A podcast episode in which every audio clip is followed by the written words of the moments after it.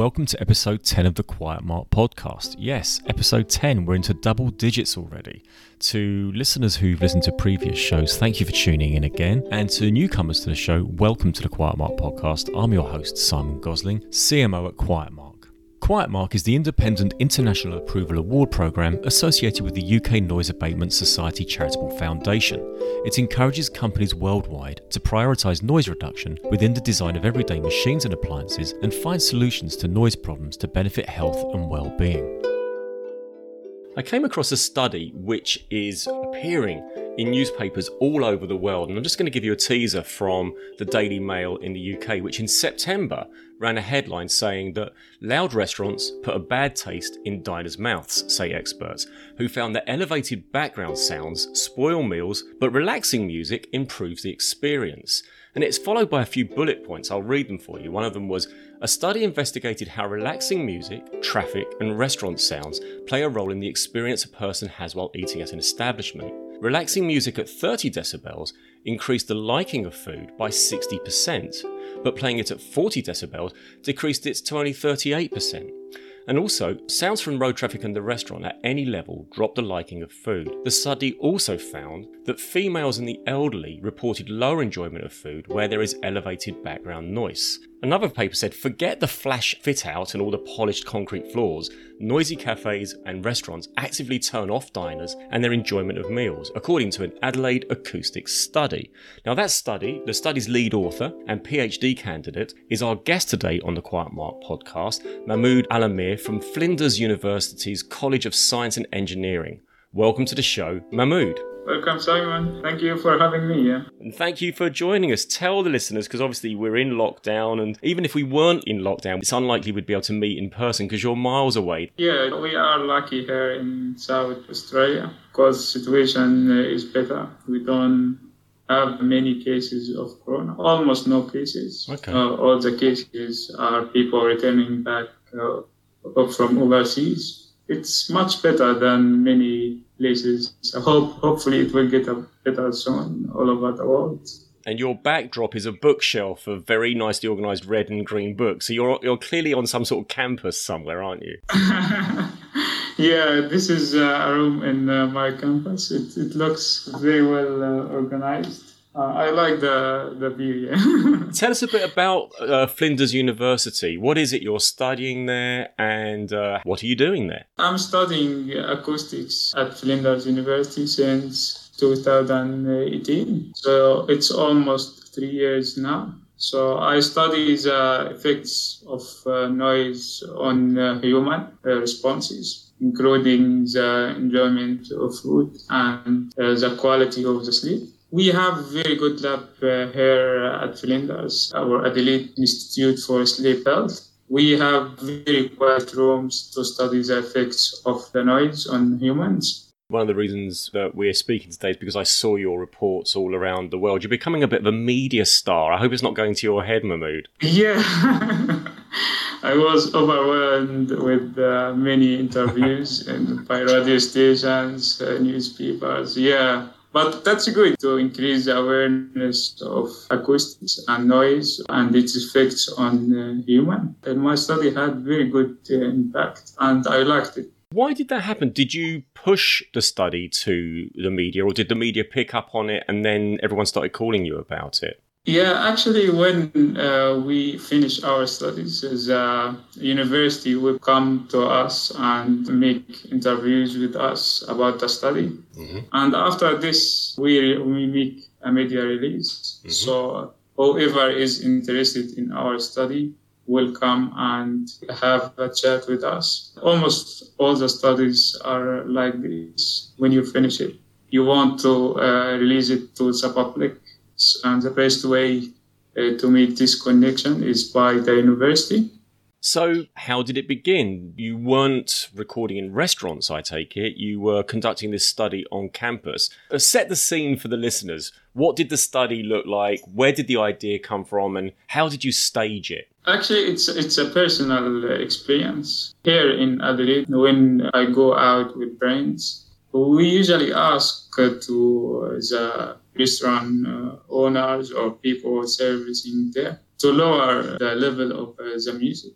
because it we, we are getting very uh, annoyed by the noise, mm-hmm. uh, and this it's a personal experience. It affects our dining experience. So we were thinking, why not replicate the same types of noise, the same levels in uh, laboratory conditions, more controlled conditions, and see what what is the exact effects of noise on uh, the enjoyment of food. Even the types of noise were like three major uh, noise types uh, indoors in restaurants, mm-hmm. which were uh, music, uh, road traffic noise, and restaurant noise. Restaurant noise was like people chatting with each other, um, sounds of plates on people, something yeah. like this. So it touched actually the uh, reality of uh, people when they are dining in restaurants. So you were serving food to a number of people or just a couple of people when you were playing these sounds? It was groups of people. Mm. Like uh, the total number of participants we had was 15 participants. So we were exposing them to the same type and levels of the noise and then getting their responses to the noise. In the introduction, I said that relaxing music at 30 decibels increased the liking of food by 60%, but playing it at 40 decibels decreased it by only 38%. Well, how do you measure a percentage of increased in enjoyment of food? What are the metrics involved there? Just a small correction. Actually, music increased enjoyment of food at 30 and 40 dBA, mm-hmm. but decreased it at 50 dBA. So what what we actually did was like after playing the noise, we were asking the participants on a rating between 0 and 10 mm-hmm. to give a rating of how much did you enjoy the food uh, okay. in the presence of this uh, type of noise. Mm-hmm. But we didn't ask, this wasn't the exact question, because if you ask them in the presence of this noise, you direct them to the noise. So we were asking them how much did you enjoy the food. So, in terms of this study and how it can further enable architects, restaurant designers, etc., we've looked in previous episodes of the Quiet Mark podcast at, we've talked about the Lombard effect and when people start having to talk louder to one another because of the noise surrounding. And we've seen, in general terms, studies that have said that in loud, loud restaurants, people tend to spend more because they order more food and drink, but in general terms, they're less likely to return to that restaurant because they don't necessarily think of it as a great place to go. Whereas people become regulars at a restaurant where there's a, a, good balance of the atmosphere, but also the food being really good. And certainly in my own experience, there are restaurants that I know that I like to return to where I could enjoy good conversation. There was a little bit of music, but I came away, got, my goodness, the food is fantastic. And I was reading a report about Pret a Manger by their CEO, Pano Christou, who was saying that Pret a Manger, which is in next to every office in London, in fact, their motto was follow the skyscrapers. And they've changed that now to follow where people are. They're closing down a lot of branches near skyscrapers and they're opening up branches in neighbourhoods where people are working from home. But he says that Pret a Manger is emblematic of a time where we got off the train, grabbed a sandwich, sat down at our desks, worked, worked, worked, ate the pret a manger sandwich, probably didn't even experience the taste because we were too busy typing, calling, emailing, etc. And now people are working from home, and the report said people don't want to return to those chaotic times. In America, there's a report talking about how many people are eating in front of their televisions and, and teenagers eating in their bedrooms whilst on computers. Are we denying ourselves the benefit of taste? And what do you think we can gain from eating a dish and recognizing that there's paprika or turmeric or cardamom or whatever might be in it, recognizing and acknowledging and enjoying those flavors and what they do on our onto our palate? I think you are uh, right in every word you have uh, said. I think uh, you mentioned that there are very loud restaurants and they are uh, very busy. This is mainly to consume more food and gain more profits. But you, you, you also mentioned on the other side, there are quieter restaurants and they earn uh, very well as well. It doesn't relate actually to the profits because quieter restaurants can gain uh, profits as well from better uh, acoustics inside their buildings. I have read a study uh, today about how natural lighting can affect your enjoyment of food. Th- that was another factor actually uh, to add to the noise. So it, they all uh, are factors that can contribute to better dining experience. And of course, different types of noise can have different effects. So I think quieter areas can contribute to uh, overall uh, well-being, uh, can contribute to better dining experience, can make you taste the food better. even it can modulate how you taste the food, its sweetness, its saltness. Noise has a great impact on all these issues. Quieter areas is a blessing, and I think we need uh, quieter areas, at least for the dining experience. That might be hard to achieve in a single restaurant that you have a quiet area in a restaurant or a loud area. Certainly, I know some restaurants have private rooms if they're big enough to accommodate that. And those have often been used traditionally for businesses who want to enjoy some food, but then they also want to stop eating and then discuss strategy or have a, an annual general meeting or whatever it might be. And they can't yeah. be in the main restaurant. But it would be lovely that if restaurants were able to set up and have quieter and louder areas, who knows? But I suppose the tapestry of a network of restaurants, whether that's in a shopping mall or across a city, you gain a choice of, I don't want to go there because it's too loud. Or maybe that's the perfect place to go because it is loud and we want to have a good time. So I think it is horses for courses, but certainly if a restaurant is trying to market itself on the, its dining experience and its culinary expertise, it really needs to take into consideration in its design, in its interior design, in its architecture. It's all very well hiring the best Michelin starred chef, but how well will that chef's food be enjoyed if the acoustics in the restaurant aren't right? Restaurateurs need to take everything into consideration, and the question your study throws up is are they doing so? Therefore, the media attention that your studies gained and the fact that I'm looking at it in an Adelaide newspaper one day and then the Daily Mail in the UK another days, it's great. Your study's gone global and it's got us talking and hopefully it's got a few restaurateurs thinking, wow, I'm paying a lot for the best ingredients, but what are people actually experiencing? And to hear that your studies can really improve that taste is great.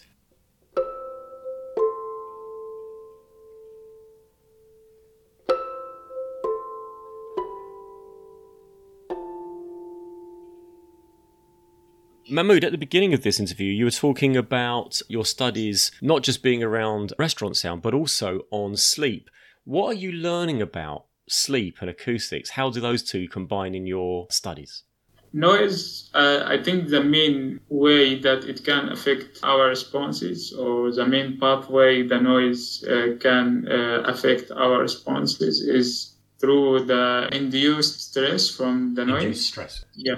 So when you listen to noise and you don't like it, you get annoyed. So your hormones or stress hormones are higher and you get nervous. And this the main pathway that your sleep and your other responses like the enjoyment of food uh, can be affected. And sleep is very important. Everyone knows that if you have good sleep, you have productive day. And this can be largely affected by the noise. Noise can be modulated or can med- uh, modulate uh, sleep by the stress, induced stress. You said earlier that music at certain levels gave an improvement to the taste of the food. And so I know some people who like to go to sleep to gentle music or maybe even white noise can sound improve your night's sleep. I have read a very good review last week by Matthias Basner. He's a very established person in this area. Because some people, not only the uh, music, some people prefer white noise and they buy some machines or some players of white noise. And the, the paper concluded that there is no strong scientific evidence regarding the effects of music or white uh, noise on your sleep. Actually, white noise can make your sleep better, but this review published in Sleep Medicine Reviews last week showed no, we need more studies to establish this problem. So it's still questionable, like okay. uh, there is no definite okay. answer. And for our listeners who might not be familiar, what does white noise yeah. sound like? Yeah, it's constant uh, power, uh, something very uh, constant in uh, its power, not variable. But is it like a, a buzzing in a headphones, like bzzz, or?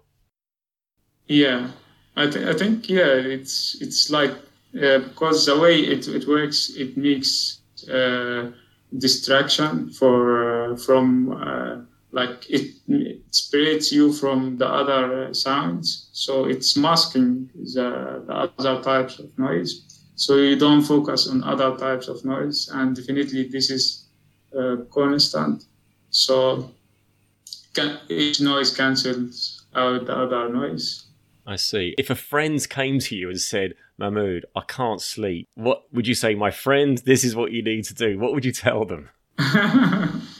it's a good question. Yeah. The best advice I can uh, give you is like if you are not feel comfortable when you are uh, asleep, uh, forget about everything. Uh, stress when you are asleep is very bad for your sleep. In person, I feel like this. Even I listen to music or uh, something like radio or any any type of noise as long as I'm comfortable and this makes me uh, comfortable and less stressed. Uh, I think th- that's the main uh, point for me. Uh, it's a personal point for me to have good, good, sleep. For me, I try, uh, for example, to uh, turn off my phone in on airplane mode, so mm-hmm. it doesn't make cause you know notifications all the time, something like I don't want to be disturbed when I'm asleep. Yeah. You know, all of this sort of well being is also bringing to mind that during lockdown, my children, who are young adults, they're now 22, 19, and 17. They're fascinating. Talking about yeah. so many subjects which are in the news at the moment. There are so many topics which I have to say, listening to my children discuss them has been enlightening and where we've done a lot of that listening has been around the dinner table. And one of the delights I've had of working from home and not commuting is right, 6:30, stop work, we're going to eat as a family at a circular table, which is really conducive to good conversation. but when we sit at the table, we discuss, but we also say, uh, they say, this is delicious. What is it? And I know that taking time to stop to not watch television, to turn off devices, to have no phones at the table, to ask each other questions, and to really appreciate the flavors and the tastes of the food. And all these things you're talking about, Mahmoud, you know, you're an acoustics PhD, and everything you're talking about to do with sound, we're talking about it in what we eat and our sleep. These are massive parts of our being that if all we do is run, run, run, we're not putting the right kind of fuel in the tank, are we? Uh, these are very good points for better dining experience. You mentioned you are gathering uh, on the same table, uh, turning off your phones. I think one one of the points we raised in our study was the the distraction effects why older people are more uh, annoyed in the presence of uh, the noise. And older people and females. Like and females, yeah. Because females, uh, it's it's actual fact like they have more acute uh, hearing. They, they, they focus on uh, the noise uh, more than males. Yeah, it's a nature, human nature. Oh, wow. Females have yeah have very acute hearing than males. Oh. Uh, that's why they, they, focus more on the noise, so they get annoyed uh, more. And other people, uh, why, why do they get more annoyed by the noise? I think uh, one part, well, one theory we raised in our study was the distraction, uh, and this uh, comes back to your point when you look at your phone like this, and oh, you are already distracted by uh, the food. You don't enjoy the food. When there is noise, it makes distraction for you. The older people are more distracted by other stimuli uh, than younger people. Mm-hmm. That's why they, they get yeah, they enjoy the food less than uh, uh, the younger uh, people. And this comes back actually to the main point, like uh, those very simple uh, techniques or strategies that you uh, reduce the distractions, uh, focus more on uh, the food.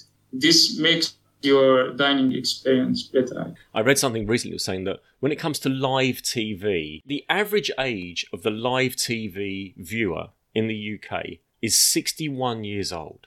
I'm not talking about live television, I'm talking about programs which are on television at that time.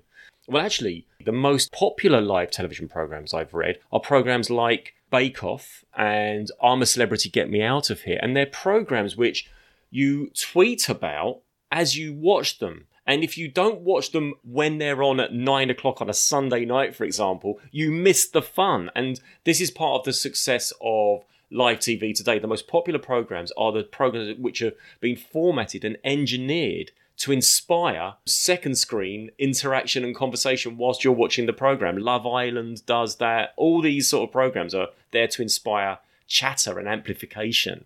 And so, whereas older people, who don't like the noise in the restaurant, and uh, I'm almost in that bracket myself at the ripe old age of 52. I'm, I'm, you know, what, what I used to have one album with 10 songs, not every song I wanted on stream, and so I listened to that album and I cherished that album without thinking about what can I put on next. I was thinking about what am I listening to, and I think mm. that the abundance of information and the abundance of media that is available to us through so many devices, and actually not even through so many devices, through a single device. That's the thing. You can go, you can go from photos to Spotify to YouTube, all within a box the size of your hand. And I think that this overload of information, fantastic as it is, you know, I think the fact that we have information about these things to enlighten us is great.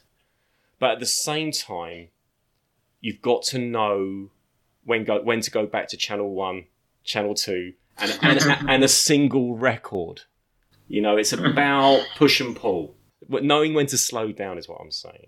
You raise a very good point, Simon, about the lifestyle overall, and I, th- I think yeah, young generation uh, is very lucky and unlucky at the same time. Like they have yes. everything, they are more distracted, but they like that. But yeah, I, am I'm, I'm not sure actually how does it work. I'm I'm sure like many sources of everything. This makes you more distracted. It makes your experience of everything less enjoyable.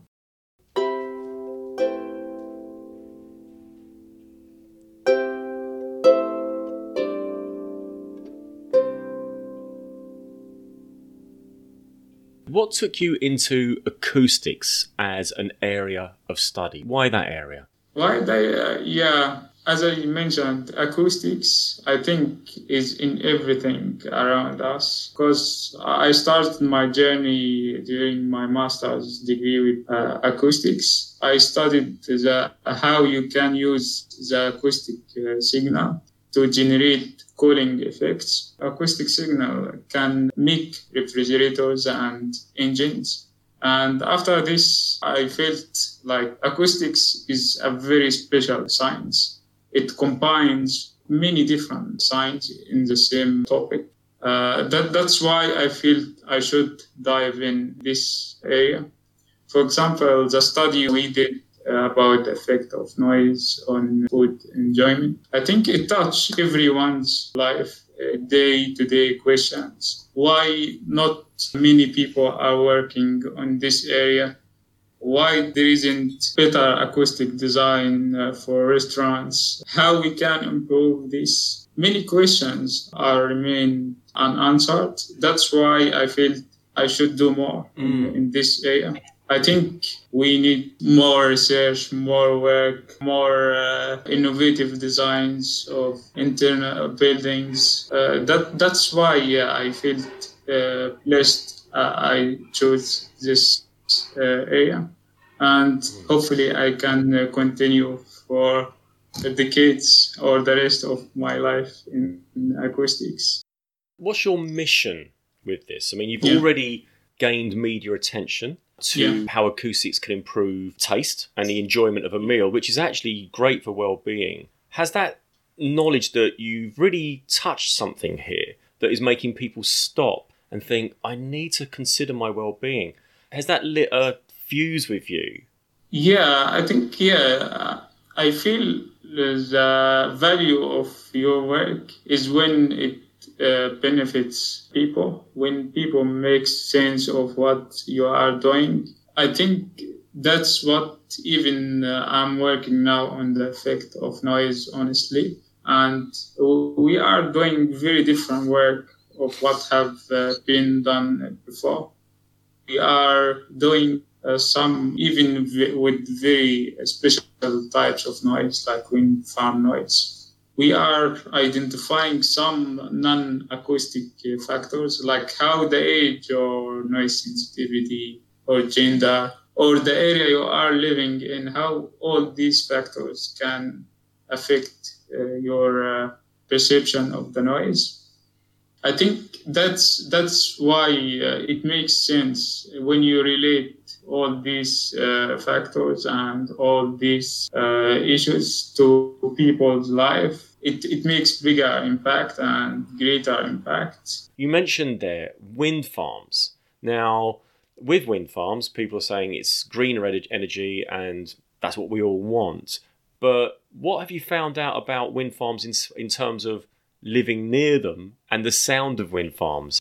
One finding of our study was like the loudness of wind farm noise at the same dBE level is less than road traffic noise. Mm-hmm. Despite this, it's more annoying. You can find the relation. It's less loud, but more annoying. How have you discovered that? Yeah, it was similar to what we did in the restaurants. There are questions. I think there is a book psycho, about psychoacoustics, how you can define these measures, how you measure the loudness, how you measure the annoyance, and it's usually scales as well. And I think psychoacoustics is very important because it's about human about how the noise is impacting you.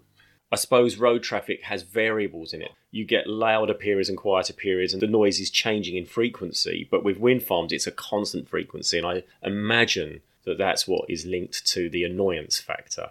Uh, I think that's another uh, good point. Wind farm noise is very special type of noise. You can find some acoustic characteristics like tonal amplitude modulation at distances four kilometers away from wind farms. Wow! This is a one very special uh, acoustic character of wind farm noise. The other uh, character, of course, low frequencies. Wind farm noise is dominated by uh, low frequencies and infrasound, which of course makes sense. You perceive uh, low frequencies quieter, but this doesn't mean it's less annoying.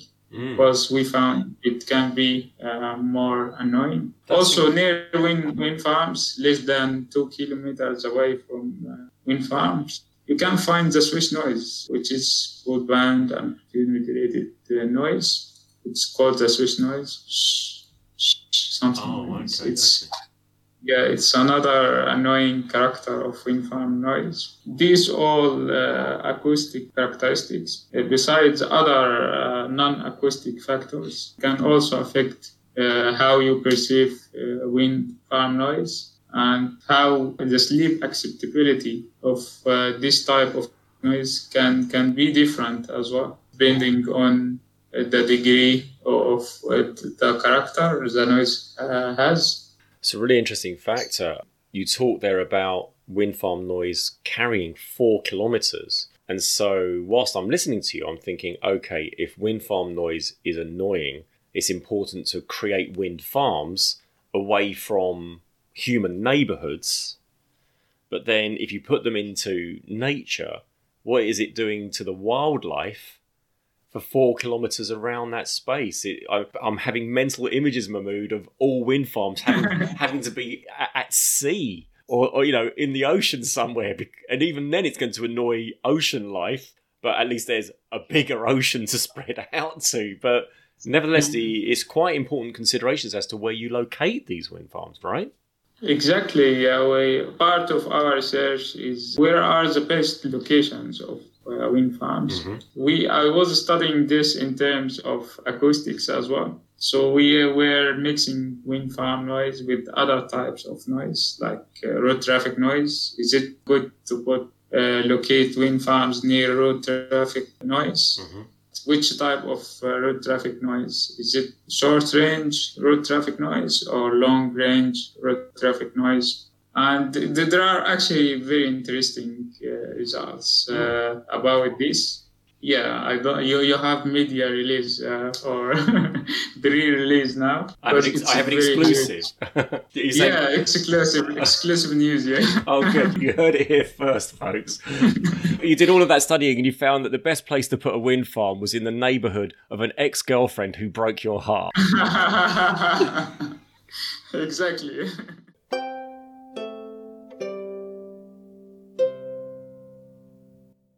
People living in quiet areas usually perceive uh, noise uh, as more annoying.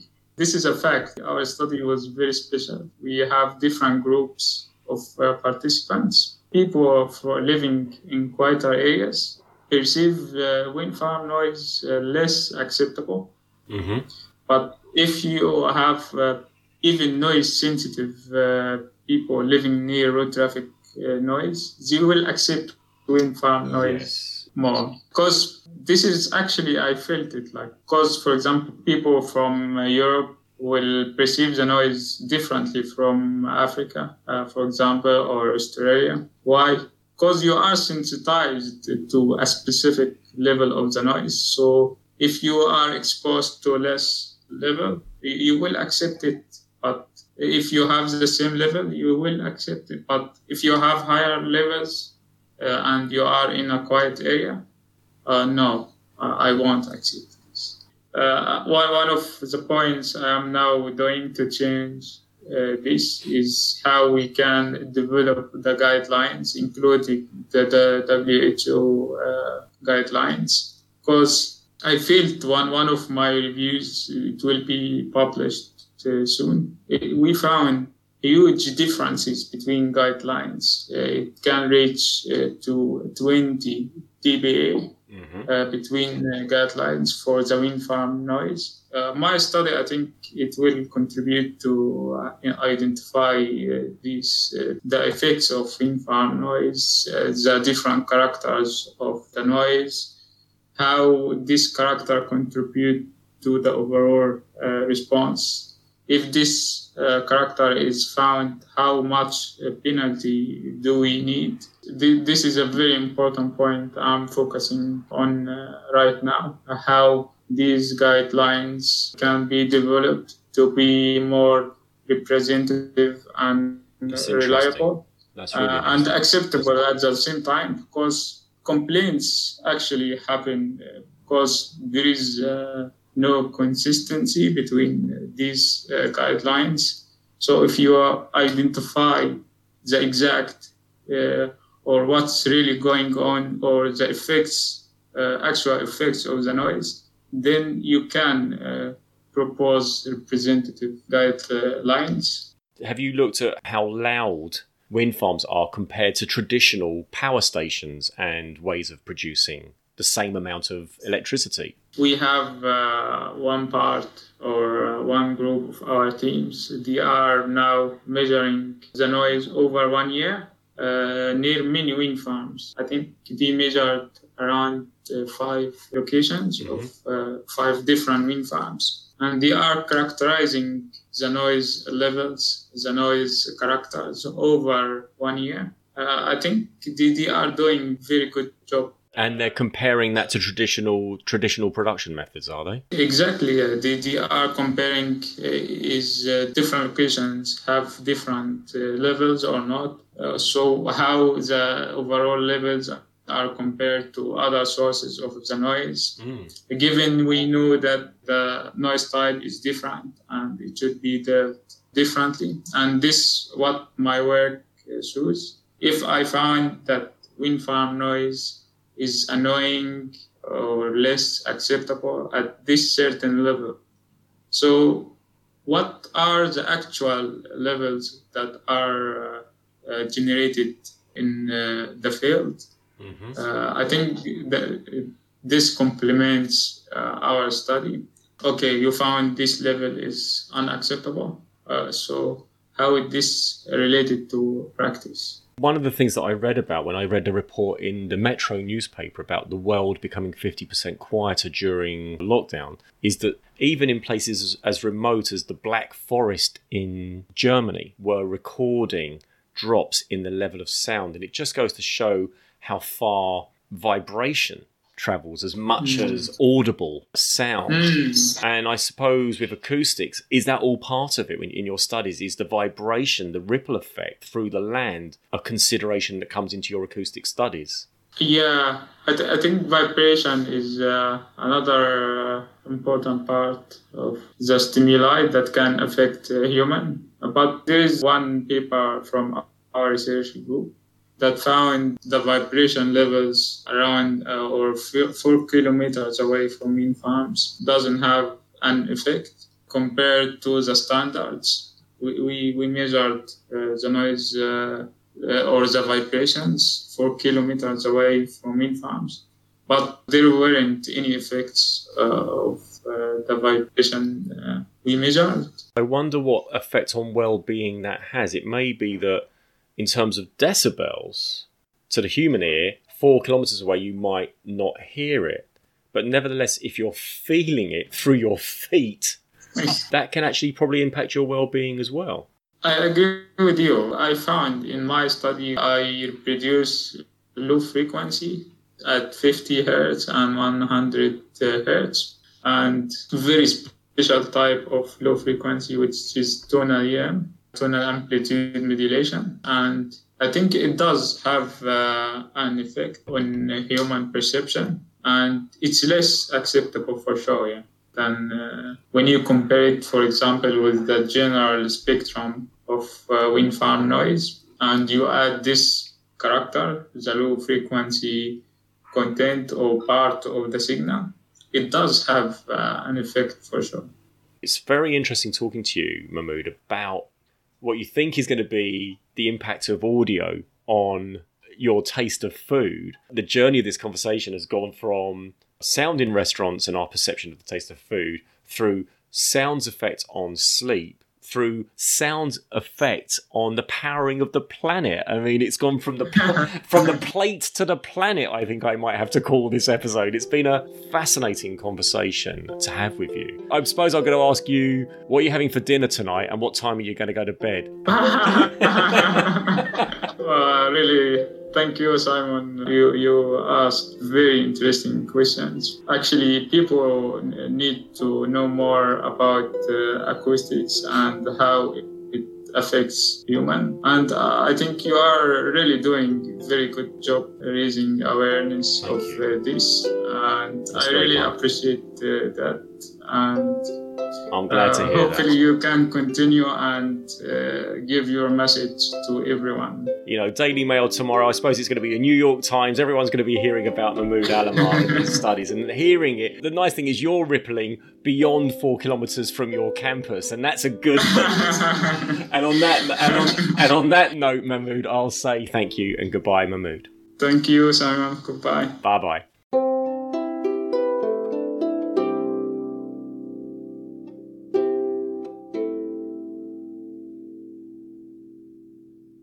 Well, that conversation certainly took me beyond where I initially expected it to go. What I initially expected to be a short conversation, which might act as a segment within a larger episode of our podcast about the effects of sound on our dining experience, turned into a wonderful conversation about, as you heard, the effects of sound on what we eat, the way we sleep, and even the way we power our lives. It just goes to show that sound is at the very core of everything in our lives. And on that note, I'm going to leave you with a piece that I recently read in a publication called afar.com with the headline The God of Silence Speaks Up by Katherine LaGrave. On September the 8th, 2020, my colleague and our chairperson, Gloria Elliott, who's also the chairperson of the Noise Abatement Society, shared a fantastic article with me which started with the words Gordon Hempton has spent the past 30 years warning people about the consequences of the disappearance of natural quiet on Earth, which he calls a solar powered jukebox. And now that the world is a little less noisy, he's asking us once again to listen. In it, Gordon Hempton goes on to say, My father used to say, Quiet, that's so highbrow. Quiet is so trivial. Someday we can just fix the noise pollution and it will be quiet. Quiet doesn't rank up there with endangered species, breeding programs, habitat preservation, global warming, nuclear waste, and toxic cleanups. And you want me to pay attention to the need to preserve quiet? Yes, Hempton says quietly. Because when we save quiet, we save everything else. Thank you for listening to this episode of the Quiet Mark podcast. We've got some amazing guests in the pipeline, so stay tuned. Until then, stay safe, take care, and goodbye. Bye for now.